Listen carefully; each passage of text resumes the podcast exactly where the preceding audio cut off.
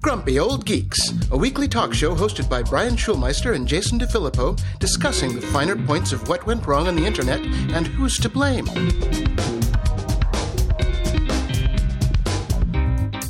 Welcome to Grumpy Old Geeks. I'm Jason DeFilippo. And I'm Brian Schulmeister. How is it up there in the Great White North?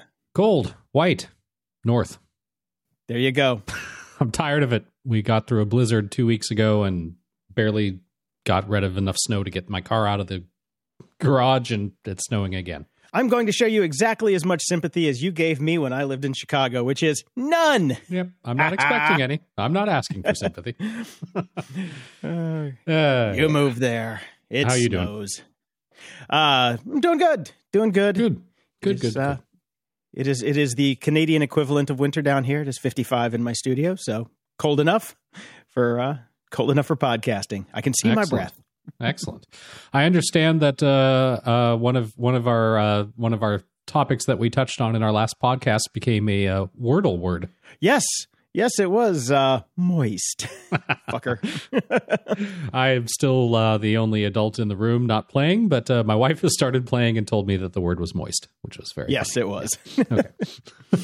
All right. And something we talked about on the show last week, got a lot of people asking me about where the link in the show notes was for the paintball gun that Bittner bought and that you were considering getting. So that'll be in the follow-up links, and I've sent it around to the people who asked. If I missed you, sorry, it's in the show notes now. There's two links. One is to the Tippmann TPX Paintball Pistol Starter Kit Black. This is the same gun that you can get from the Salt Supply Company, which will sell it to you for generally more money, but that's where you also can get the pepper spray rounds. A lot of places won't let you ship pepper spray rounds, so if you just want the paintball gun and want to get the PVC rounds, go with the Amazon link. If you want the one, if you live in a place at least where you can get the one with the pepper spray, go to Salt Supply Company. Otherwise, have somebody order the Salt Supply that lives in a state that you can get it to, and have them rewrap it and ship it to you surreptitiously, which is what I did. So there you go. Yes, and a listener informed me that I am salt out of luck up here in Canada, and these are illegal here. So I shall not be getting one. Yes. Well, you can get one. You just get the PVC rounds, which honestly I prefer are just as good. I'm just going to go ahead and follow the rules in the country that I'm in right now. I know I'm old school that way, and we'll get into that later in the show, but I'd like to follow rules. Yeah. And also a little bit disheartening that of all the things that we ever talk about, by far the thing that has gotten the most feedback and engagement recently, a gun. Yeah. Well, it's interesting that now, see, when I talked about it, you just would usually shit on it and nobody would care and nobody would ask about it. But as soon as Bittner jumps on the bandwagon and says, I'm jumping in with you guys and getting me a gun, everybody is like, hey, that sounds great. Let's join in. Maybe we should tell people about have Bittner tell people about 1Password and all of the other. I think we'll just we'll rebrand as the Bittner Show, even though he's only in part of it, and we'll just go from there. We'll go from there. Yeah. Well, someone has seen the light that listens to our show, so obviously they've been listening to us a little bit, and not just Bittner. This is from Thomas, who wrote in and said, "Hi guys, longtime listener and longtime staunch Windows user. I finally had enough. When my work laptop was due for replacement, I requested a new MacBook Pro. Holy shit, what have I been missing all my life? Hours and hours of pain and gnashing of teeth, fighting and screaming at MS when I could have been computing. This new M1 Pro is stupid fast. It's a bit like using an iPad. It just works and instantly. I feel like these MacBooks are made for humans, and Windows is some bad science project. Never again will I put myself through that pain again. I can easily run Windows 11 or in parallels if I really want to. Next up, I'll be losing my Android and ordering an iPhone. Life's too short for shit computing." That's right, Thomas. Smart man. Welcome. I always like to say life's too short for ugly software as well, which... is the corollary to life's too short for shit computing. So I'm glad Thomas has joined up. And yes, these new MacBook Pros are just stupid fast. Yeah. Awesome. I mean, I'm still running an old Mac at home. And as I've talked about on the show, I've got a PC for my day job now. And, the Mac is just better. It just is. In the news...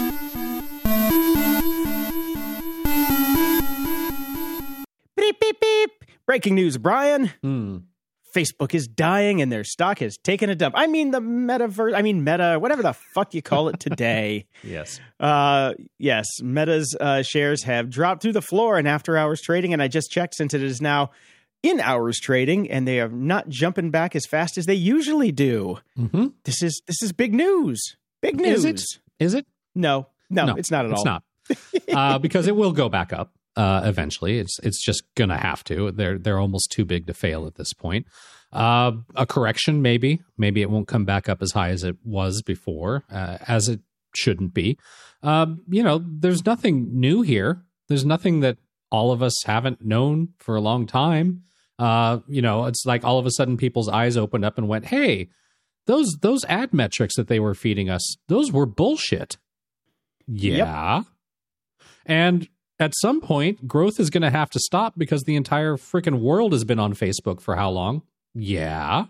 Well, see, that's what we always talked about. That's why they need the Facebook baby-making machine. But, turning it into the battery farm on the Matrix. But the kids nowadays don't want to join in Camp Zuckerberg. So no, this is the TikTok. First time we have empirical evidence, though, that the actual, the numbers are shrinking by a teeny, tiny, teeny, tiny bit. Yeah. It's cold outside. That's all. Yeah. It's just a little cold outside. Yeah, there's shrinkage. There's shrinkage. All of this, none of this is surprising. And it's nice to know that Apple has had at least a little bit of impact on it. Definitely. That's a big part of it, right? Like, that's also a huge part of it. It's how were they getting all this data? Well, they were mining it from us. Apple kind of said, well, we're going to let people know about that. Okay. And shockingly, people, when they've given the option, can you mine my data or not, say, nah. Yeah. Oh, yep. So there's definitely been a hit there. But we theorized that there were other ways that they would be able to get this data. And seems like it's not really ready for prime time yet. Well, they're too busy in, investing their entire... Here's the problem with the company. And they're all in on the metaverse. They've pushed all in on people without legs walking around doing stupid shit. And there is no metaverse. Doesn't exist. Won't exist for a long time. Going to take billions of dollars in investment to make something exist that most people seem pretty about anyways. That's the company now. You want to invest in that? Yep. I don't. No. I took my money out of Facebook a long time ago. Yeah. Long time. For other reasons. Yeah, just because it's a shit company. Yeah. I don't invest in Uber either. All right. Well, I've got a story, Jason, that I think I don't... It's depressed me beyond the scope of what the story actually is. I feel like it's almost a straw that broke the camel's back. And maybe it's because I was watching it unfold in real time since Tuesday on Twitter. Maybe it's because while I was watching the story unfold in real time on Twitter, I was also working on my taxes. And I realized that fucks like this guy that started this company has probably never paid anything in taxes, even though he makes millions of dollars a year somehow.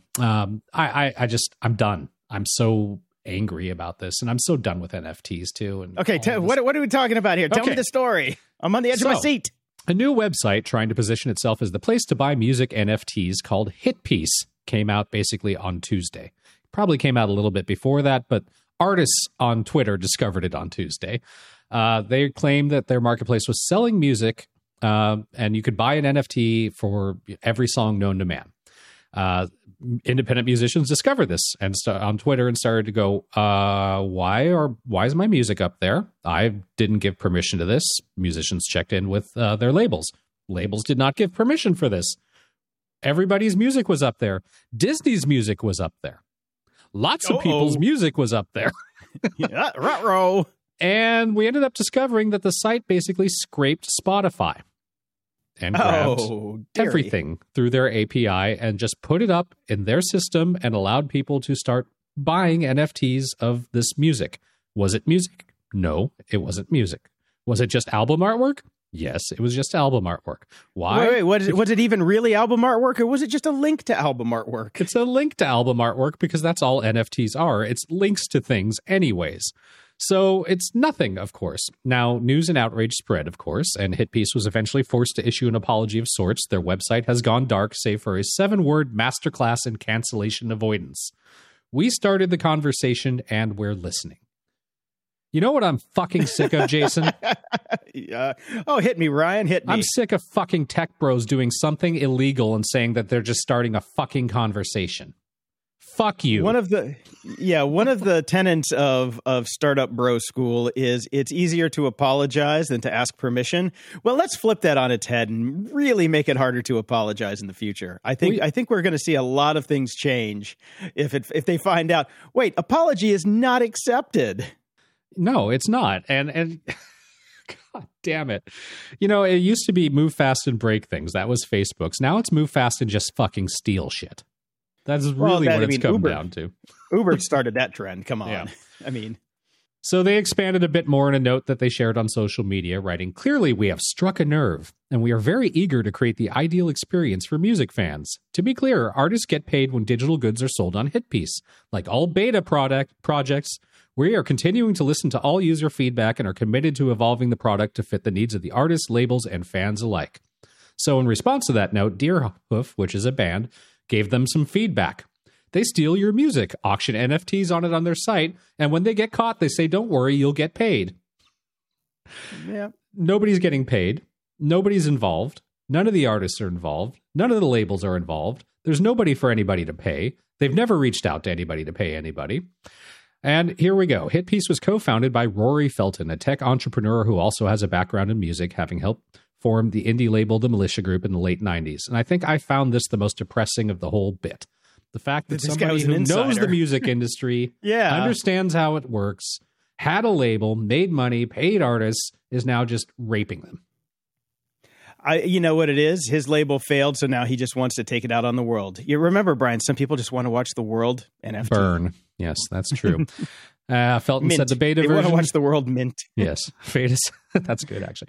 Felton said the beta version of HitPiece was built over the past year and a half, and of course they have over $5 million in funding. Yeah. So, yes. Awesome. I don't know why this one got to me so much. It just did. It's so infuriating seeing people just steal stuff and this NFT stuff. I think it's all just building to a head in my mind, and I just can't handle it anymore. And of course, the digging on Twitter got even further because they found, his personal Twitter account. Of course, he's an anti-vaxxer. Of course he is. I don't even care about that anymore. I mean, that's just... Look, the NFT thing... Look, here's the deal. Even Commander Moron of the World of the Week that we have banned from the show for being so stupid, Yee, has come out and said, "Stop asking me to do NFTs. I'm not finna co-sign. For now, I'm not on that wave. I make music and products in the real world," says Yee. And if Yee is on the side of the anti-NFT, then you know you're on the wrong side of the law, people. People. There is an interesting article on Rolling Stone about the girl who did come up with the Bored Ape Yacht Club artwork. Mm-hmm. It's kind of sad. It's kind of sad, actually. So she is very optimistic about the space, even though she's got utterly screwed by it. Because these people, it's a cult, like you've been talking about, Jason. It's a cult. Mm-hmm. It's a cult. Yeah. It's wrapped with mental illness and mm-hmm. the sunken cost fallacy too. They're in it now. And they want to make sure they get a win, or at least break even. Yeah, I mean, still, it's like the most depressing thing. Like the poster children of this entire movement now are Paris Hilton and Jimmy Fallon. I mean, that was some of the most uncomfortable television I've ever seen in my life. And for good reason, because it was pathetic. It was absolutely pathetic.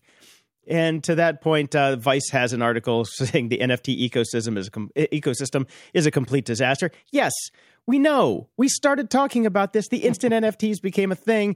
We have not changed our position. In fact, we have doubled down on the fact that it is now just such a super scam. And if you're buying an NFT, you're an idiot or a thief. And I don't know. It's insane. It is insane. Just look up wash trading. At least there's a term for it now. Before, we just called it, artificially inflating the price of a piece of quote unquote artwork to basically bilk somebody else out of it, manufacturing value. And now it is the price of doing business. If you don't have a couple million to boost your NFT to make it more valuable, nobody's going to want it. So this whole thing is such a scam, and it is such a small portion of the population that's taking up so much oxygen. It's pissing me off. That's crazy. All celebrities all over the place are now talking about the bullshit ones that they've bought. And of course, they're just trying to pump it up, It's just so frustrating. It's musical chairs. It's musical chairs. By the way, my entire Twitter feed now is basically split. And it's mostly because, unfortunately, I really need to unfollow friend of the show, Sean Bonner, because he's drank the Kool-Aid so hardcore. And all he does is fuck Sean Bonner. Yeah, I unfollowed him a long time ago. Unfollow is happening. And the other side of my Twitter feed is about people complaining and basically screaming for help and saying, you stole my artwork. And put it up as NFTs, which my position now is NFT used to be an acronym for non-fungible token. It should be for now funding theft. Yeah, that's all it is. That's all it is. Although The Verge would like you to pronounce it neft, Brian. Oh, Jeff, the fuck I have an alternate. Yeah, my alternate pronunciation is fuck you, Verge. Come on. Word day. Let's go back to Wordle. The game that everybody is obsessed with except for me. It's been bought by the New York Times. Oh, here it comes. The sky is falling. The sky is falling. That is exactly, of course, what happened. I actually think this is a wonderful thing because this guy created something for nothing. There was no advertising on it. He just made something delightful that the world enjoyed. And guess what? He got a payday. And apparently part of the deal is it's still going to be free on the New York Times. So what's the problem, people? Why were there so many articles about people screaming bloody word? Oh, it's over now. Guess what? It's going to be over anyways. Is anybody still playing Words with Friends? No. These things come and they go. They shark fin. Enjoy it. How many trivia games have we covered on this show? Come on. Yes. I mean, the graveyard of word games is vast. And it's fun until it's not. I still find it fun. The problem now is that... the guy put everything in JavaScript, because it was never meant to be. This isn't bulletproof software, people. So, everybody is downloading it now because you can just download the whole thing and play it as you wish. So you can get the next 2,000 days of Wordle if you're clever and can download it. And I'm just like, that takes every bit of fun out of it because I'm hoping that as soon as the New York Times takes it over, they will change it and fix it so the words are, slightly more random and non-downloadable and non-cheatable. Yeah. But... and the thing is, if you enjoy the game, you're not going to cheat anyway, and you don't really care. It is what it is. It literally passes 3 minutes of my day and makes it better. That's all it does. It's just something to do for the morning poop. It really is. I actually, it's even before that. I do it to prepare for the morning poop. That is like to get the juices flowing, literally and figuratively. Yeah. So, to coin your normal phrase, Jason, tempest in a teapot, all these people screaming bloody murder. So what? The New York Times bought it. Guess what that means? There's going to be a print version in their paper. That's it. That'll be difficult. I wonder how that's going to work. It's going to play out over the full week. Scratchers. Yeah. One line a day. One line a day. But no, I my initial gut reaction was, oh no. And then I'm just like, you know what that is? That's the jealous rage inside of me that this guy got paid over $1 million for doing something fun that he liked for his wife or his partner. So yeah, good for him. After about 10 seconds of thinking about it, it was a win. It's a win for everybody except for the New York Times, which spent an outrageous sum of money on this thing. Exactly. They can afford it. They can afford it. Now, we talked about the new features that come with the Teslas. Yeah, not working. The aggressive driving mode or whatever it was, assertive. I can't remember the exact. Yes, assertive. Mm-hmm. You can change your car's driving style to chill, average, and assertive, or just plain asshole. Yeah, they're going to start with the ass. They just stick to asshole. So they're going to recall 53,822 cars. Now, the thing here is a recall. They just have to update the software. But I guess for, the old school paper pushers, they have to call it a recall. But Here's the fun part. I was looking at the actual recall notice from the government, the NHTSA. It says population, number of potentially involved, 53,822. Estimated percentage with defect, 100%. Estimated percentage with defect is that should come with every Tesla you buy now. Because even if it's not defective today, you could wake up and it could be defective tomorrow. The horrible thing about all of this is they're still they're phenomenal cars if you drive it yourself.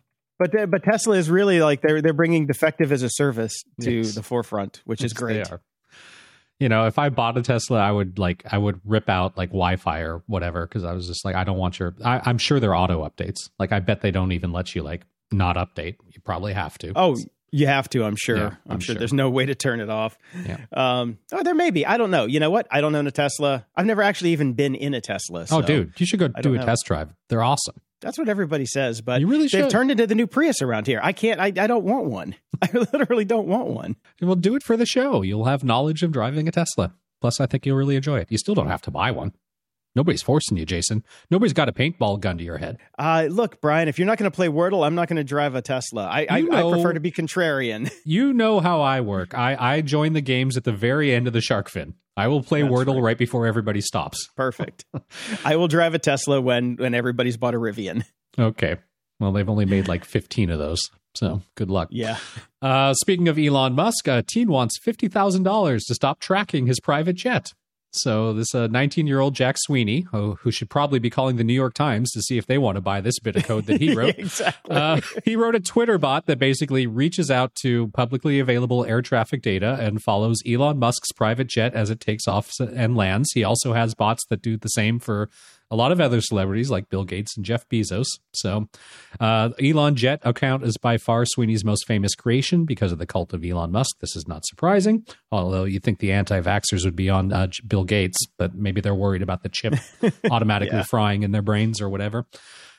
So he actually contacted Sweeney about the Twitter bot and said, "Can you take this down? It's a security risk," he said, which I suppose it just makes it easier. Again, it's publicly available. Publicly available air traffic data.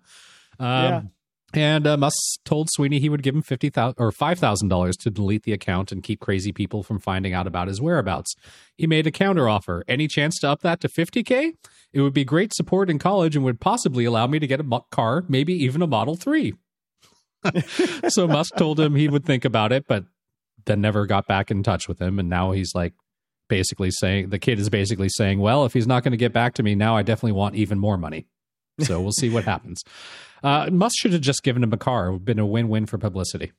It really would have been. But I mean, the kid didn't even go public until after Elon ghosted him. So, well, define going public. That's true, though. The account was out there already, so I guess. But with the actual story that Musk tried to bribe him to take it down. So, yeah.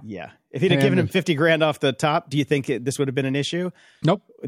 Well, it might have been, because then the kid would have been like, you know what? 50 is a little low. Can I get 500? Because he could just be, or he could have doing it for the publicity. He could have parlayed it into Gates. Like, Musk gave me 50. I want 100 from you. Yeah, seriously. Come on, man. Yeah. There you go. And Barrett sent in this story. How about not focusing on either Bitcoin or Diem and worrying about not fucking up our democracy? And this is Jack Dorsey basically took a shot at Meta and said the problem with their proposed cryptocurrency, was formerly known as Libra, was that they should have just focused on Bitcoin instead. Yeah. Don't make your own fake currency. Use the one that we've already got. Use our fake currency. Hopefully they learned a lot, but I think there was a lot of wasted effort and time, he added. Oh, gee, Jack, you're the one lecturing somebody about wasted effort and time? I'd like to. Yeah, I want my years of Twitter back that you fucked up, asshole. So come on. Pot kettle black, bitch. Yep. And the Joe Rogan Spotify thing keeps on going. Shortly after Spotify announced that it would add a content advisory to COVID-19 podcast episodes, Joe Rogan issued his own response to the controversy, and he uploaded a video to Instagram. And it was a good video. I think Joe Rogan had a better response than Spotify did, to be honest. Oh, definitely. He at least took some modicum of responsibility, but not really.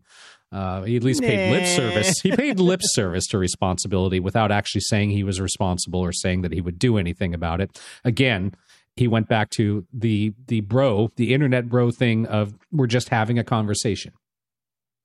That's what everything is now.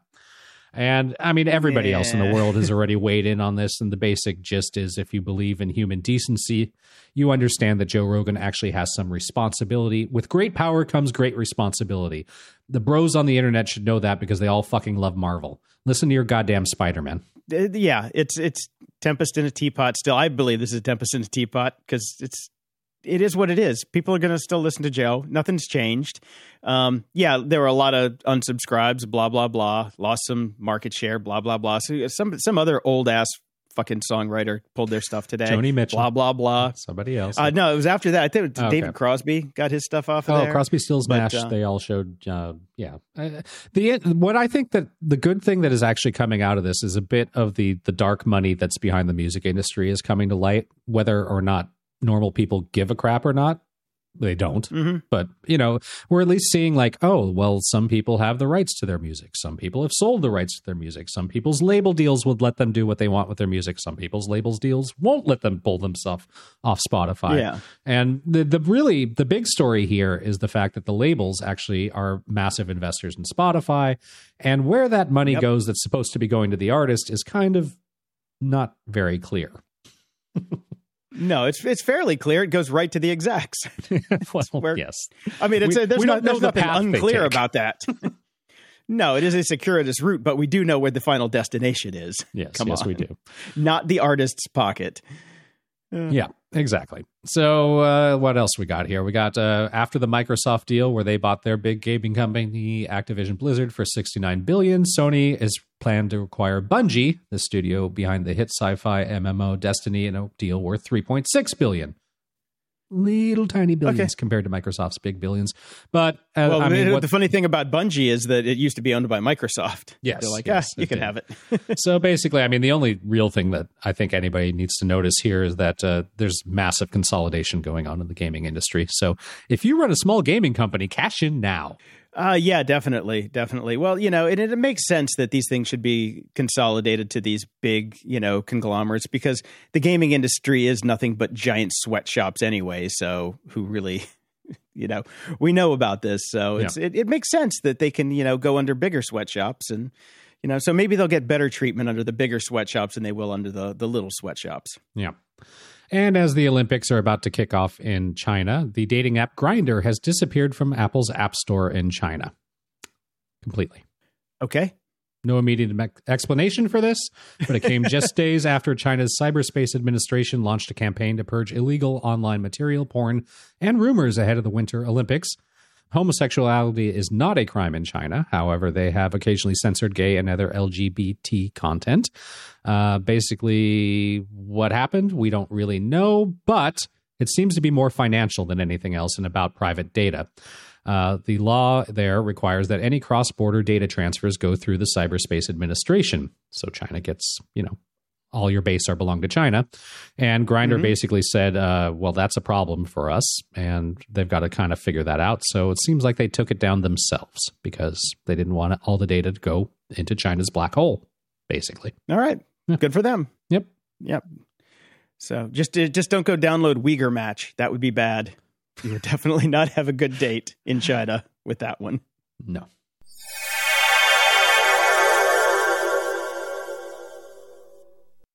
Today's episode is sponsored by Private Internet Access, America's #1 virtual private network, also known as a VPN. Even if you use incognito mode, your internet service provider is storing your browsing data and many times even selling it. But Private Internet Access, or PIA, can help. PIA encrypts and reroutes your internet traffic through one of its own servers, hiding your data from your internet service provider or network admin. And with servers in over 75 countries, you can get unrestricted access to geo-block content around the world. PIA comes with an easy-to-use app and browser extensions for all devices, a rock-solid privacy policy, open-source security, advanced customization settings, and it was just ranked the fastest VPN in the world by PCMag. If you sign up with PIA right now, you can take advantage of a special deal only for GOG listeners. By using our link, gog.show/VPN, you can get complete digital privacy for less than $2 a month and 4 extra months for free, which means only $1.98 a month and up to 83% off. That's so much more inexpensive than virtually every other VPN on the market. And if you get it right now, you can take PIA's 30-day risk-free challenge. You can try it out for 30 days and see if you like it. If not, just return it for a full refund. So go to gog.show/VPN and try out the best VPN on the planet completely risk-free. That's gog.show/VPN. Getting the smile and confidence you've been dreaming about, all from the comfort of your home, isn't a total mystery with Bite Clear Aligners. Just don't be surprised if all your friends start asking, what's your secret? Begin by ordering your at-home impression kit today for only $14.95. Bite Clear Aligners are doctor-directed and delivered to your door. Treatment costs thousands less than braces, plus they offer flexible financing accept eligible insurance, and you can pay with your HSA FSA.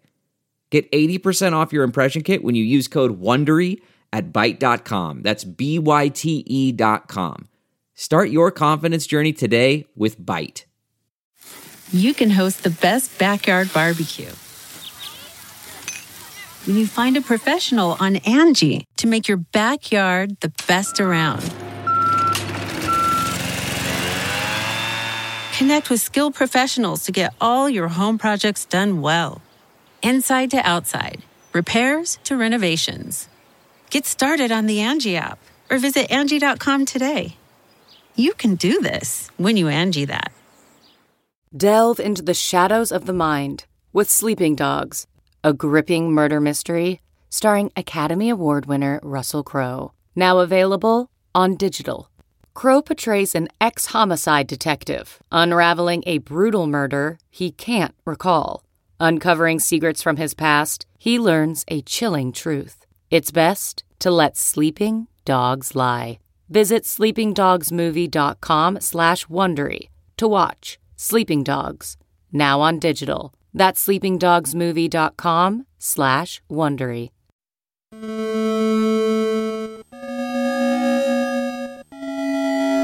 Media Candy. Brian, have you seen the trailer for Super Pumped, The Battle for Uber? I did. What'd you think? Well, I don't have Showtime, so I won't be seeing it anyways. But seems like an awful lot of validation for things we've been saying. Yeah, I didn't read the book. Because we kind of lived it, so I didn't really feel the need to read the book.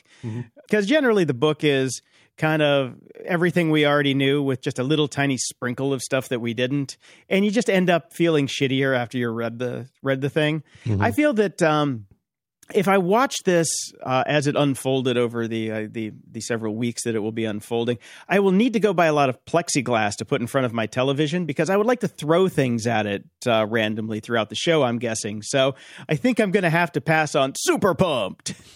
I did try and watch House of Gucci this week. Okay. We lasted 8 minutes. It was that bad. I can't even last through the 2-minute trailer. Yeah. And the annoying thing is it took me longer to move my Xbox into the living room because the savages at the Golden Globes who send out the screeners, they sent us a DVD. And... well, let's be honest here. They sent my friend's client a DVD that he borrowed and then lent to us. Yeah, that's the way it works. We're really not on the Golden Globes board here, but we do profit from that. Yeah. I wouldn't even have... I don't have anything to play a DVD on anymore in the house. Not a thing. Yeah, I got my X-Bone and somewhere I've got a little USB DVD player somewhere, but yeah, I had to drag it out and move it, and it was a pain in the butt, but hey. I did watch the Janet Jackson two-night event on Lifetime.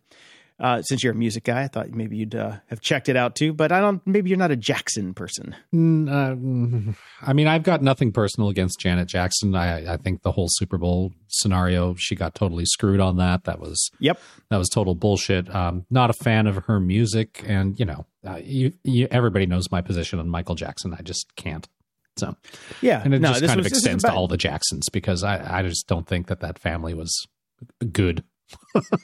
I don't know. I mean, it was a good breakdown. Obviously, it was, fairly well sanitized, but, it was pretty long. So they covered a lot of stuff. I didn't know much about her life. So it was I thought it was pretty interesting. Yep. And, you take it with a giant grain of salt, everything in it. But yeah, she did get screwed on that Super Bowl thing. That was such bullshit. Yep. But anyway, for some reason, we watched Aziz Ansari, Nightclub Comedian, yesterday. All right. He dropped a quick 30-minute special. I don't like his stand-up, and I generally don't like him. This was great. It was fantastic. I thought he was really good. I like his stand-up, so I definitely should watch this. Yeah. Yeah. No, he took it's only 30 minutes. He just literally does a short set at the Comedy Cellar in New York, and it's really good. And he did a very measured approach on vaxxers and anti-vaxxers, and it was I thoroughly enjoyed it. Even my roommate liked it. So I got to say, for everybody should check it out. It's worth the watch. Very cool. And I saw in the news that Eddie Izzard's last big tour, Wunderbar, is actually finally coming out in the US and North America in general. I think right now it's you got to pay for it or rent it. Eventually it'll stream, but very excited to watch that. Love all of his specials. And I finally started watching the show that was all the zeitgeist a little while back, Manifest. Okay. What is it? I've never heard of it. It's on Netflix. It is a plane that disappears, but then comes back, and then mystery ensues. Okay. I wish the acting was a bit better. I wish the writing was a bit better, but the concept is good. I'm sticking with it so far. It's not bad.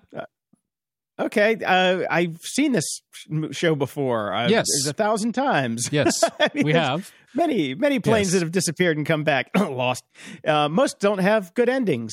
Lost. And there's, I don't know. I feel this has been played to death. Lost. So yeah, I think I can skip Manifest. Then. Lost was better. I'll give it that. Sad. That's really sad. Well, it was just more interesting. They were on an island. You know, here they're back in the world and they're getting these.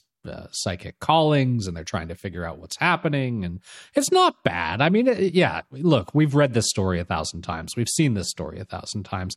There's nothing groundbreaking or new here, and it's like I said, it's not like excellently crafted, but it's fine. Yeah, look. Okay. Look, we're in calendar year 3 of a fucking pandemic. I am running out of shit to watch. Okay, but I need you to take a breath and step back, find out who wrote this, and find out when they started, if they knew how it was going to fucking end. Because if this is another one of those goddamn shows where they're like, oh, something mysterious happens, and then we're going to figure it out on the way down. Then, I'm 100% sure that that's what's happening already, because I think to me, it feels like this should be 2 to 3 seasons at max. And of course, the Netflix thing has got another season is coming. I'm like, oh, God, they got some success and now they're trying to desperately extend this. OK, you sure this isn't a Ronald D. Moore joint? It's not him. I did check for that. What about the guys from Lost? It's not one of them. Oh, shit. Forgot to Google. I'm just saying, man. I'm just saying. We've been down this road before. We've been stuck on this island before, so. Yes. Ups and doodads. Speaking of Netflix, they are finally rolling out a bit of an upgrade to their operating system and their UI. The option for users to delete titles from their continue watching list is going to be rolled out soon. I do not have this yet because I am desperate to get Don't Look Up out of my continue watching list, because I do not want to continue watching it, and I hate seeing it all the time, and it just reminds me of how vacuous and lame that movie was. You know what? I wish I could delete the continue watching list, because it is a graveyard of shit that I don't want to continue watching. It's fantastic for my kids' version, because there's so many shows that he's into, right? And so I just find it in the continue watching list, and boom, I'm right back into Superhero Girls or whatever the hell he's watching today. But for me, yeah, it's just like, if I haven't finished it, I'm never going to finish it. So okay, here's another thing. This doesn't even require AI. I'm giving this one to Netflix for free. If I stop watching it and immediately give it a thumbs down, do not put it in my fucking continue watching queue, because I just told you I don't like it. Anything with a thumbs down shouldn't show up in there. This is just bad programming. Yeah, I mean, honestly, everything in my continue watching queue right now has a thumbs down on it, because I've started it, I thought it was shit, and I stopped it, and every time I come back, they want me to keep watching the shit that I didn't like. And I get emails. Hey, you should come back and check out that shit you didn't like. Please, come on back. Yeah, for this much vaunted machine learning AI universe, the emails, the promotional emails I get from Netflix and Disney Plus, et cetera, have nothing to do with anything I like. You should know what I like. You should promote what I like in the emails being sent to me. Remember when they used to give away millions of dollars to up their algorithm? You know, their you might like algorithm? They gave up on that a long time ago. I think now it's just monkeys in a dartboard. It does seem to be getting worse, doesn't it? Yeah. Monkeys in a dartboard. That's all it fucking is. Anyway, a little bit of fun tech news in the apps and doodads here. There's a new Wi-Fi standard they're working on called 802.11 BF. Your best friend. This is a new spec where they're going to actually try and figure out how to do motion detection with the Wi-Fi signals. We've talked about this before. There are a couple products out there that can kind of do this already, but there's no spec, so it doesn't really work across routers and across systems. So they're trying to, get the spec down where you can have room level and even device level sensing going mm-hmm. on. Okay. Which is kind of cool. I think it's neat. This one I'm going to say I'm up for this one. I think it's time to, juice the spec a little bit. Let's get some new functionality instead of having, all of these shitty IoT devices that half-assed everything. Let's move the spec forward. Did you get a chance to check this out? I looked through it a little bit. It seems nice. I can't wait for all the people complaining about how this destroys plants or your brain, but low frequency waves now. Okay, cool. Yeah. I mean, given the speed at which things that actually work move, as opposed to just stealing stuff, because that moves at the speed of light. That moves fast. Yeah. We'll get this when we're 80. Yeah, I mean, they're still going to be discussing the spec till 2024, so we got some time here. But and I found this when I was still on the Next Web. I found out why metaverse avatars don't have legs. I'm like, okay, another slow news day. But it actually had some pretty good points where we don't actually have sensory input on the legs. So making them move and look normal is kind of a waste of time right now because we've got no input for it. There's also some cognitive issues that go with it because, when we're standing here in the real world, we look down, we know kind of how far our legs should be from the ground and things like that. And since we don't have, height-adjusted avatars, I think this one is kind of we're just trying to kind of shoehorn an explanation in here because I think the TLDR really is it's kind of hard, so we're going to skip it for now. That's fine. That's what it really comes down to. That's fine. I'll just skip the whole metaverse. So we're even. Lots of skipping. I'm digging my Oculus, but that's, that's playing games. So yeah, it's games. That's not real life. And speaking of real life, I love this one over at Dig. They did a very hardcore breakdown of why Noom, the weight loss app, is a scam.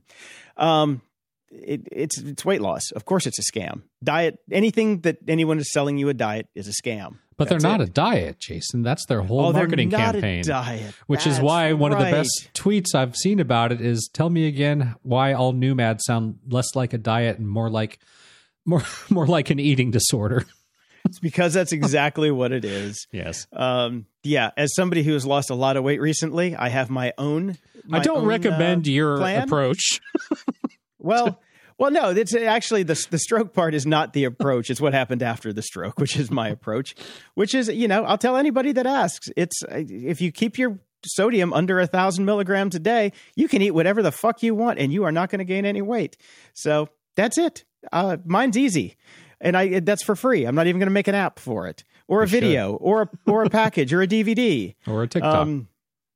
I might make a TikTok because I am liking the food thing nowadays. I actually just bought my next item here, an Atomos Shinobi, which is a 4K monitor for my I was going to say DSLR, but it's not a DSLR anymore. My Nikon Z7 II, because I've been making some cooking videos, and it's really hard to do it by yourself when you don't have a monitor. So I got this snazzy little monitor for $299. It's beautiful.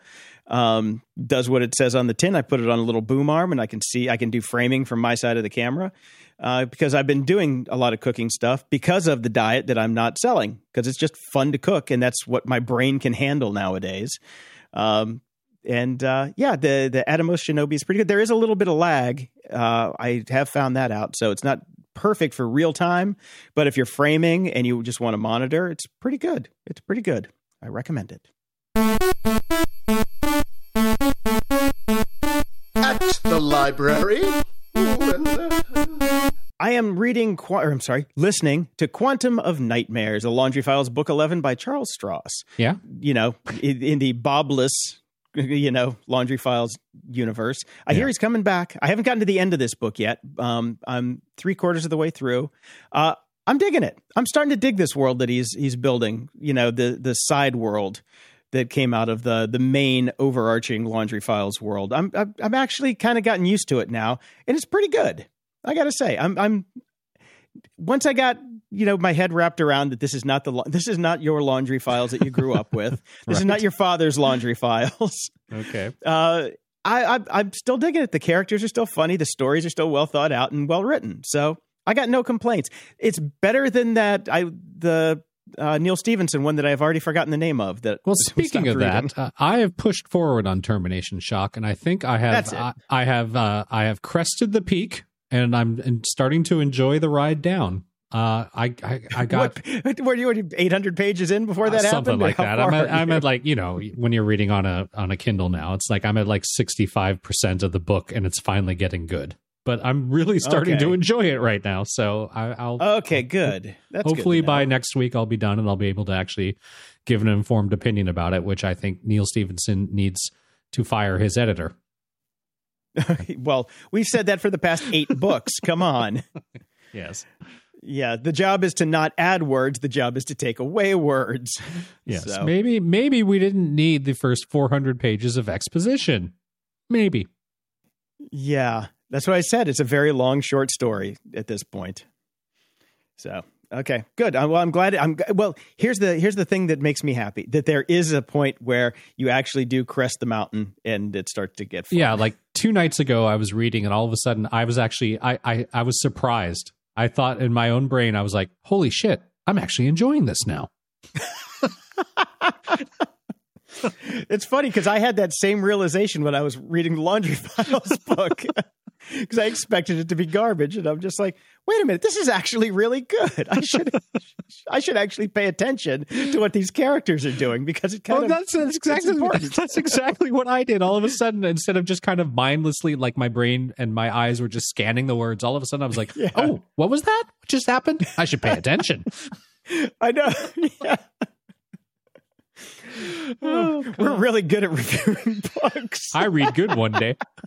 Oh, God. What happened to me? I used to be like the most avid reader on the planet. Like I would read, it's just been like so many disappointing books recently. Like even what's Christopher Moore, like with his noir book, which is just crap. Like there's been so many bad books by great authors recently. It's just been painful. Yeah. Yeah. The only consistent books that I think that we've had so far are the Bobaverse books. Oh God. I hope we get another one soon. On its way, on its way. Security? Ha!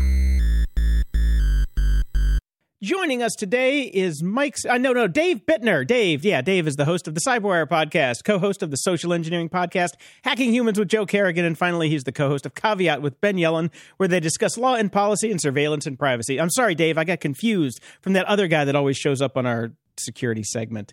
But who? It's you again. What are you talking about? I feel like I've walked into a joke that I'm not in on. Oh, I thought you were going to get that one because I didn't. Hey, I've had a stroke. Good. Fuck off. Okay. All right. Well, you know what? As long as Jason amuses himself, that's all. It's that the little things for me. That's it. As long as Jason listens to the podcast and thinks it's funny, that's all that matters. That's right. Right. Right. Little does Jason know, the show hasn't actually been published since he had his stroke. He's just listening. He's the only person listening to it, and we're just humoring him. Good times. Yep. Well, let's get into the important stuff. Yes. Did you watch the Book of Boba Fett? I did, Dave. I did. Yes. Another Boba less Boba. Yes. Chock full of Jedi. Yes. Yes. I would like to point out that we are all fired from the job of predicting what is going to happen next. It would have been a good last episode, but they went for it. They went for it hard. Well, here's the deal. We all said that no, we're not going to see The Mandalorian again because it was the lead in to seasons, you know, the next season of The Mandalorian. Nope, next episode. So we failed on that one. Okay. And yeah, were we going to see more Luke? That was on the fence. I definitely didn't think we were, but nope, they doubled down on the amount of Luke. So I think from our predictions from the last episode, we kind of missed the mark on what was coming next. We did, but yes. More fantastic fan servicing, I would say. And I think my favorite part was still the ant robots, even with everything else that they threw our way. Those things looked real. Those things, I'm like, more real than Luke Skywalker. The effects on those were crazy. More real than Luke Skywalker, which is my question to both of you. I think that Star Wars right now has a Mark Hamill problem. They're not going to be able to feature Luke Skywalker for as long as they do and as long as they did. And if they're going to continue to try to do this, they need to cast a replacement. End of story. Hmm. Well, here's the thing. I don't think they do, because I think they just cut that storyline off. Yeah, I think they just completely cut it off. The Mandalorian has said his piece to Grogu, and that is the last we'll probably see of Grogu. Well, unless he makes the choice. We don't know about that, but I think the Luke Skywalker thing, if Grogu takes the lightsaber, he's off to train. If he takes the chainmail, then he's back with the Mandalorian, and, you know, then the season will roll on. But I don't think Luke would be involved at that point. So, you know, Grogu's got to make his choice now. I have no idea. Is it going to be more CG or less? I have no idea what the name of this game was or why it just popped into my head, but Elf needs food badly. Does anybody remember that? No. It was, okay, never mind. Forget it. Somebody that listens will remember that from some bizarre coin-operated medieval game from back in the day. I remember Donger needs food from 16 Candles, but no more Yankee My Wanky. Yeah. Oh, well, I think the story demands that Grogu goes with the Mandalorian, right? He's got his new little armor. We got to see him in his cute little armor, so that's got to happen. They built a little bubble in the back of the Naboo starfighter to fit Grogu, so he's got to. That's to me, like, that's the choice he's going to make. Ultimately, he may go back and decide to be with Luke again after he goes on a little side journey with Mando. But it seems to me like that's where this has to go. That's what all of the commerce parts of making a show like Mandalorian demand more Grogu. Mm-hmm. And as you point out, I think less Luke. I think having Luke as a occasionally appearing character, the way that they're doing it now, I think it's fine. I thought Luke looked remarkably good throughout this. I think I did too. It's hit and miss, but when it hit, it really hit. Like, it did. It was good. I feel like they've gotten rid of that kind of waxy look that they have sometimes. There were like two or three scenes where he still had that, but for the most part, I was just like, "Holy shit!" Well, when the ant guys built the bench for the Mandalorian, I was like, "Oh, they're going to make him wait until it's dark so that the CGI stuff won't look as bad because they'll have Luke in the dark." But they didn't. No, they didn't. No, he was full frontal Luke. There's your show title. Yeah, I'm not doing the art for that. No. But I was watching it and wondering to myself if I was not aware that this is the process they were using. If I knew nothing about Star Wars and I just sat down and I watched this episode, would I know that there was anything odd about that character? Would I sense that there's anything odd about that character if I wasn't already on the lookout for it? Right. And I think they're getting really close. They're getting good. But if they were to make him more of a thing, then I think that they're really going to have to cast him. I think you're right about the predictions here. I think Grogu is obviously going to go with the Mandalorian. Why do we have a bubble in the ship? Why not just get rid of it? Yeah. That in and of itself means Grogu is going to be sitting in there in his chainmail. End of story. I think Grogu will eventually return to Luke. I think you're right. I think Luke will play a bit of a bit character. I will be bold and make a prediction here. When Grogu leaves to go back with the Mandalorian, we will have a shot of Luke Skywalker going to pick up a young Ben Solo to train him as his first. Okay, I have a prediction. That's interesting. I have a prediction. In the final battle of the Book of Boba, I think Luke is going to show up with Grogu, and Grogu and Luke are going to save the day. I can't see Luke fighting for Boba Fett. I think they're going to be outnumbered. Well, maybe Grogu will do it. You never know. This is new. No hard feelings, Boba. Yeah, bygones. And I'm a Jedi. I'm going to help your criminal enterprise. Come on. You never know. Sure.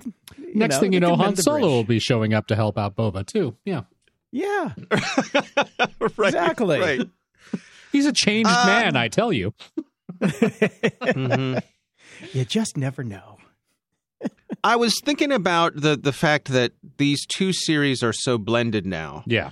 And I was trying to think of examples of other blended series. I mean, we've had stunt appearances like the time Charlie's Angels were on the Love Boat.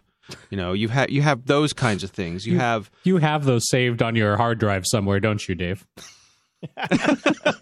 Well, I love classic TV, but you'd have people appearing on their spin-offs, you know, like Fonzie would be on Laverne and Shirley or something like that. Chachi.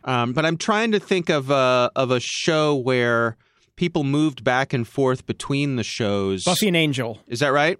Okay. Buffy and Angel did it all the time, yeah. Okay, there you go. That's the only one I got. Okay. That's it.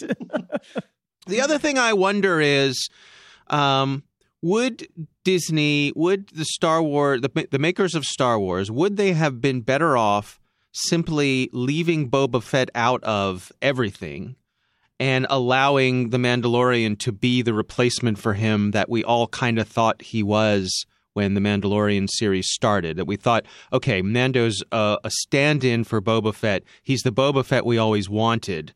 This is really the adventures of Boba Fett. And then Boba Fett shows up and it's like, oh, well, okay. The real problem is Disney, and Disney's characters have to be inherently good. Disney is not going to do a show about a kick-ass bounty hunter that is evil. So you've always got to look for that twist. They've got Boba Fett in a redemption arc. Boba Fett is in a redemption arc. The Mandalorian was never going to be truly bad. As soon as cute Grogu showed up, you knew Mandalorian's going to have a soul now. He's going to be a good guy. But let's also remember that in the last episode, Mando was carrying around another guy's head in a bag. Yeah, but he was a bad guy, Dave. Okay, sure. So I understand. All right. I stand corrected. Yes, absolutely. I don't know. There's this whole thing about the Mandalorian's planet and the Darksaber. I mean, they've got an awful lot of stuff to mine that they're obviously going to really get into. So we'll see. But I tend to agree with you. I think the mystery of Boba Fett has been ruined. I think we all got what we wanted, and be careful what you ask for. Right, right. Yeah. But this was a good episode. To me, like this keyed off of the core of Star Wars, which is taking other genres and bringing them into the Star Wars universe. And so much of that standoff at noon with it's so good. Timothy Oliphant better not be dead is all I got to say. It looked like he winged him. He better not be dead. He's coming to help Boba Fett. This is the thing that pushes the town to help, obviously. Of course. Yeah. Yeah. I mean, this is a Western after all, and so I the deputy is long gone, but Timothy only got winged, so he better be back. Well, we knew the deputy might as well have been wearing a red shirt from Star Trek as soon as he appeared on screen. Yeah, seriously. Right. So as soon as he started mouthing off. Yeah, I'm like, he's dead. Yeah. Yep. Yeah. Pretty much. I also just want to say for the record that Timothy Oliphant has fabulous hair. Oh my God, he looks so good. Damn. Yeah. He's a very effective Han Solo-esque replacement. Like, in terms of vibe and look and all of that, he is the Han Solo of the Mandalorian universe right now. And he is turning into Pierce Brosnan. He looked a lot like Pierce Brosnan does, but I suppose cooler. Yeah, I think he's way cooler than Pierce. Sorry, I'm a Deadwood fan and a Justified fan, so I'm in Camp Timothy for that. Yeah, it was fun seeing the Jawas using the skull of the Krayt dragon as a hood ornament. Yeah. That was so cool. yeah. Again, and so I think the overarching thing here is that it's nice to see that Star Wars, this particular little corner of the Star Wars universe, is in good hands. So far, yeah. Well, it was good talking to you guys. We'll talk next week. Yep. Yep. I got to put a spoiler alert in this segment. Oh, God. What are we at? 11 minutes, 42 seconds. All right, let's move on to some other news. Yeah, if we must. Yeah, we must. So many people sent me this one, so I think we should cover it real quick. The IRS plans to scan your face, which prompts anger in Congress and confusion among taxpayers. Prime example of somebody in a bubble going, hey, we should do this. And then all of a sudden going, whoa, okay, never mind. Forget about it. We're not going we forgot about everything else that the government said about facial recognition. Oh, don't. Sorry. Yeah. Let's outsource it. Does it really count if we outsource it? So, yeah, they're using ID.me to do their verification checks, which, I mean, the government does need identification checks on these tax issues because there's so much tax return fraud that goes on. should they be outsourcing it? Can I just send them a scan of Jeff Bezos' face? Yeah. Here you go. Go get them. Take all my monies. Take all my monies. Yeah. So, I mean, it would behoove everybody, if you're an American taxpayer, to go ahead and just sign up for ID.me now before it breaks under the strain. Seriously, just get it done. You're going to have to do it at some point. Congress obviously isn't going to do anything. I don't care how angered they are. We know that they're never going to do a damn thing. So just go get her did. I've gone through the ID.me process.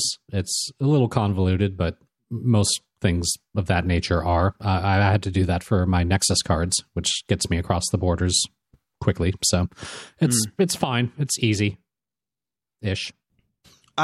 I would say the other recommendation related to this is that if you have not yet established your online presence, your online account with the IRS, do so as soon as possible, because odds are if you don't, a bad guy's going to get there first. If they haven't already. Try to do it. Yeah. So just go and claim that. It doesn't take long. Use 17-factor auth. Right, exactly. You read my mind. That was my next thing. Just as many protections as you can, because that's literally where a lot of your money is. And if somebody gets to your money first, it is a royal pain to try to claw it back. Mm-hmm. Yeah. That is a cluster that is very hard to un-f. Yep. A story that caught my eye this week, the folks who enforce GDPR have ruled that IAB Europe's consent pop-ups are unlawful. Can you? I don't know if you can hear this through the microphone, but my anger and hatred for GDPR right now is beyond my containment. It's like, go on. Stop it. You wanted these fucking pop-ups to begin with. It's your fault. Now they're against the law. Die in a fire. Jason has another stroke. End of show. Bye. Wow. I knew you could get another stroke from cookies, but I didn't think these kind. You know what? My friend hooked me up with a pot gummy last night, so I think I'm chill enough. Obviously, you didn't take it yet. I did.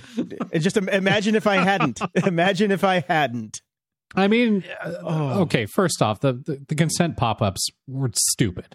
They did nothing. There's been a whole industry that has just popped up around them. So, here's your plugin for WordPress, so you get your stupid consent pop-up.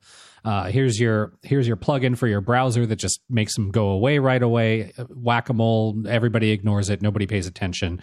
There was no point to having them at all. So thank God they're finally going away. Yeah, so I think the big picture here is that when GDPR came along, IAB Europe, and IAB is Interactive Advertising Bureau, so they're a trade organization for advertisers in the EU. They, as you sort of alluded to, Brian, they tried to come up with a one-stop shop where folks could be GDPR compliant and still do all of the tracking that they wanted to do, right? And so I think a lot of people saw it as a workaround, and the people who brought these lawsuits to the GDPR enforcers thought that this was against the spirit of the law, and the GDPR folks agree. And the result of this is that, say, like 1,000 different organizations in Europe. Not only are they going to have to do away with these pop-ups, but they're going to have to delete all the data that they collected. So I don't know. I do not ever trust the advertising community to not come up with some kind of workaround to do the things they want to do. But could this move the needle in terms of actually protecting people's privacy to not be tracked in Europe? Could be. Yeah. I don't know. I mean, it's such a mess right now because this ties into another GDPR thing that is half of my rage, where they're going after people who use Google Fonts right now, because Google Fonts then quote unquote leaks your IP address to Google, which then can track where you're going, because it's loaded from an external source, because most of these people who are creating these laws and these rules don't know how the fucking internet works. So it just makes me so angry, and it drives me mad. I got to stop now. I mean, I don't think that we should at all be surprised that not just that a government project, and not just a singular government, we're talking about the European Union here, so multiple governments have come up with a bad, bloated plan. This is what governments do. We're not surprised by this. We shouldn't be surprised by this. The thing that just kind of gets me, and again, this be like Jason and I having built websites from the very beginning and understanding just kind of the nature of how these things work, the staggering amount of human capital and financial capital that has been blown down a sinkhole for GDPR and some of these crazy rabbit holes that they've gone down is astonishing to me. I mean, billions of dollars have now been wasted doing things that did nothing. It's crazy. Yeah. How many Wordles have been denied the universe because of GDPR? I say it's very, very many orders of magnitude of Scaramucci's. But having said all that, I'm still very much in favor of GDPR. At least in theory. Okay. Brian loves his regulations. I do. Regulations. Well, look at the difference between the US and the EU in terms of privacy. We have none here. None at all. There's no way to fight back. There's no way to stop anything. People you might as well just leave all your doors open and here's my bank account. That's where we're at. You're pretty safe when you get an iPhone. You can click the button now. That's true. So, fun times. Where's my gummies? God damn it. All right. So Steve wrote in a little bit more on the prepping thing for everybody's looking out for you, Dave. Hey guys, with the conversation on prepping, emergency bags were brought up on a podcast that I listened to. It's not full on prepper, but I think it has good points. It covers three scenarios: a bag for car and can't get home, a bag for home and need to leave, and bag for house to hunker down. They cover defense and present options other than firearms and why. Which I would like to state for the record that you don't need a bag for your house because you have a house. If you're hunkering down in your house, your house is your bag. You don't need a bag for your house. Just saying. I would imagine that is more along the lines of a checklist of things that you should have in your house in case you're not going to be leaving it for quite some time. So yes, that's a pantry. Yeah. We call it the pantry. Mm-hmm. I still have been putting in a lot of thought for this for you, Dave. What I want you to really think about as you go down this prepper rabbit hole is, what are you prepping for and why?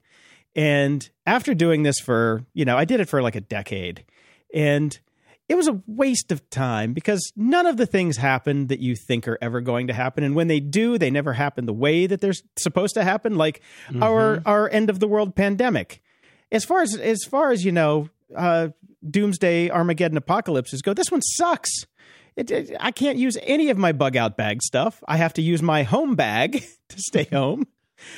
Nothing plays out the way you do. And what it does, I think, and what I worry about for you is it changes the way you think, because you're always looking for threats when there generally isn't a threat. You don't need to be preparing for something that is amorphous and typically not going to happen, which is why I stopped doing it, because it was a monumental waste of time, energy, and money. And that's why I'm like, just keep the basics. Don't go down the rabbit hole. Have a bunch of food, a bunch of water. Now you got a gun. So you're all set, I think that the things that I prepare for are the common things. It's like, okay, if the power goes out, I got a couple UPSs. Now you got a generator. You're done there. Yep. Forget about it. Every now and again, go out, check the gas in the generator, get some stable to put in the gas can that you keep around, or, run it through. Just keep everything going. Sort out your food, rotate it through. But the big prep is just buy extra stuff of the stuff you already have. You don't need to go buy MREs. Just have extra and then rotate it through. Boom, you're done, and you're not going to waste a lot of time going down this, just masturbatory rabbit hole of what the hell is going to happen someday. If I hear shit hit the fan scenario one more time, I'm going to choke a bitch. It just doesn't happen. It doesn't happen. Yeah. The way I approach it, like I have the generator as well. We've got food, we've got water. The thing that I think about most isn't the catastrophe. It's more like the mundane. Like what happens? I'm more concerned about what happens if the internet goes down for 4 days now, because we've all moved our lives online. Have some books around so you don't go nuts. Have some stuff for your kids so they don't go nuts. Because otherwise, right now, we're all living... There's a far better chance that you're going to lose internet for a couple of days than Grogu's going to show up and, you know, start meandering down the road, blowing things up. That's not going to happen. And there's very little you can do to prep for that anyways. It's just going to happen. The mundane disasters are way more likely, and be prepared for those so you don't go crazy. Yep. Yeah. And get a UPS for your router at your house, too. You know, to give you time to stay on the internet, to check the weather while you're setting up the generator, if you have to. If it's going to be a long haul, then you set up the generator. But if it's a couple hours, you know, a good UPS will keep your router going for, you know, more than half a day, which is what you're going to need 99.99999% of the time. So, you know, you're addressing the exact thing I was thinking about coming into today's show, and the way I'd framed it in my own mind was, of all the preppers out there in the world, what percentage of them have actually ever had to put their plan into place? Damn near zero. They all pivot to making YouTube videos about prepping.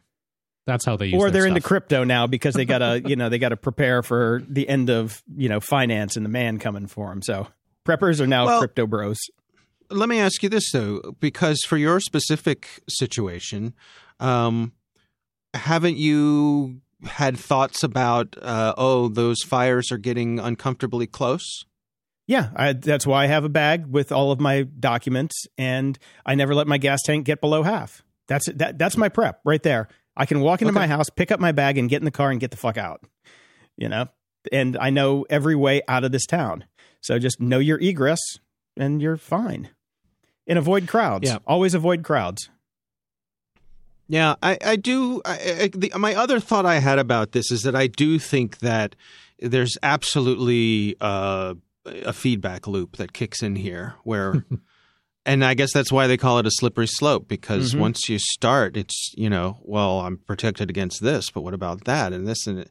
And I'm just – you know, Joe Kerrigan and I have talked about on Hacking Humans many times that, like, I have chosen to live my life in a way where I would rather occasionally get scammed than assume everyone is scamming me all the time.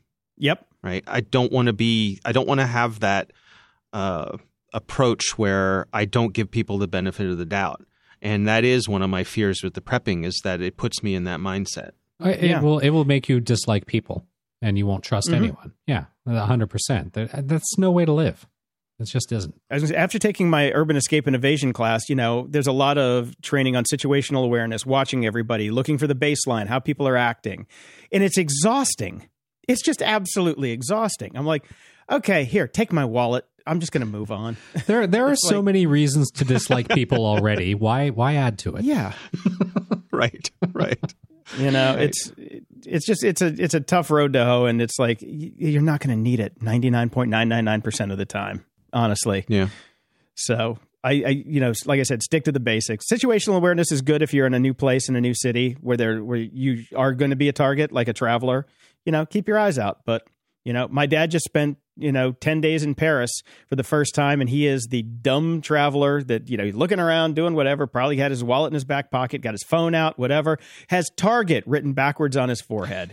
Right. Not a damn thing happened to him. He had a great trip, and life went on. And I always think about something that my mom told me, like, back when I was a kid. You know, we're talking like 1984, when nuclear war was, like, we all thought it was going to happen. In fact, there was the movie, or not 1984, what was it? The Day After. The Day After that came out, you know, all that stuff was going on. And, you know, as a young kid, you get freaked out by it. And I still, to this day, remember what my mom said. My mom was like, we live right by Los Angeles, and frankly, we're going to die immediately if it happens, and I'd rather die than live in what comes after.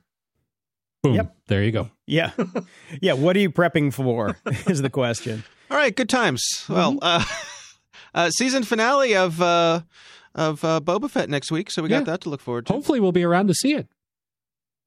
Yeah. Yeah. I could fire up my generator and watch it. Crack an MRE and sit in the backyard. Perfect. That's right. That's right. Closing shout outs. Well, first up, I would like to thank everybody that has sent in donations for my hospital fund. I really, really do appreciate that a lot.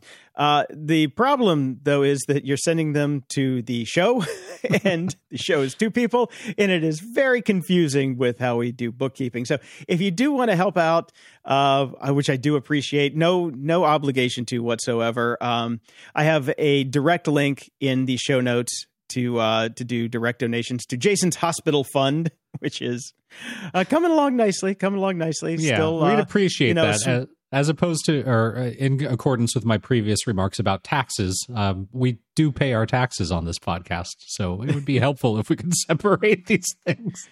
Yes, very much so. Very much so. So, yeah, if you just go to paypalme.jpdef, you can donate there. But there's still a small car that's outstanding on my hospital bill. So any help is good. But if you just want to donate to the show, please, as standard fare, go to gog.show/donate. And we've had nobody new at Patreon this week. Sad Christmas. Yeah, sad Christmas. Oh, well. Over at PayPal, we have Matt, Simon, Michael, Nikolai, Jonathan, Matthew, Doug, Shalene, Judge, Nicola, Thomas, Melissa, Vincent, who sent in a raft of emails this week. He's back, and he says, Gong Hei Fat Choi, Happy Lunar New Year to Brian and Jason. $50 donation on PayPal to you, wishing you well, wealth, and good health for 2022. This is the year of the tiger, and I am enjoying all the cat and tiger-related tweets, cosplay, and fan art. Hopefully, we will have Bittner all dressed up as a tiger in security, which has already happened by the time you listen to this. So I'm guessing he wasn't. Well, we sent him a fox head, so now we have to send him a tiger head. Apparently so, yes. And we've got our big cats this week. Patrick with a $100 donation, Leslie with another $100 donation, and Kendall with a $150 donation. Thank you all so much. Thank you so much. And over at Stripe, we've got Adam, Ann, Ashley, Mario, Matthew, Tom, and Richard. And Richard says, hey, Grumpoids, thanks for the continued techno-angst and all the best to Jason for a smooth recovery. Just tip you some cash to contribute to visits from a cute night nurse to tuck you in. God, that would be nice. You got to find that nurse that I had when my kid was born that looked just like Jessica Jones. Oh, yeah. Oh, my God. I'd pay extra for that. I'd pay extra for that. One question. What's your recommended brand of pepper spray gun? I don't see it in the show notes. And to your point, nobody did. So sorry about that. It is at the top of these show notes in follow-up. So go get your gun on. Go get your gun on. And yep. Anthony asks, hey, Grumps, what's your biggest one-time donation? Was it the $500 from the other week or a higher amount? Well, the biggest donation we ever got, I believe, was $1,000. So the gauntlet has been thrown down. That's right. So, thank you to everybody who has donated this week. We really, really appreciate it. Yeah, and Happy New Year to everybody. Happy Lunar New Year. We celebrated with a big-ass Chinese dinner, and it was awesome. I love that. It's one of my favorite times of year now, except for here because it's cold and snowing. But other than that, it was great. So there you go. Until next time, I'm Brian Schulmeister. And I'm Jason DeFilippo. Thanks for listening to Grumpy Old Geeks. If you enjoyed the show, visit gog.show/donate to help us keep the lights on, and we'll love you forever. You can also help us out by sharing the show with your friends and enemies. It's easy and absolutely free. Show notes for this episode are at gog.show/539. From there, you can find links to everything we talked about in this episode, as well as links to our swag and Discord channel if you want to buy some stuff or chat with us and other show fans. You can also head over to gog.show/contact and send us your feedback or questions that we can read on the air. And if you're so inclined, please head over to gog.show/review. And toss us a snarky review and preferably 5 stars. We haven't had one of those in a long time. It's been a while. Anyway, stay grumpy.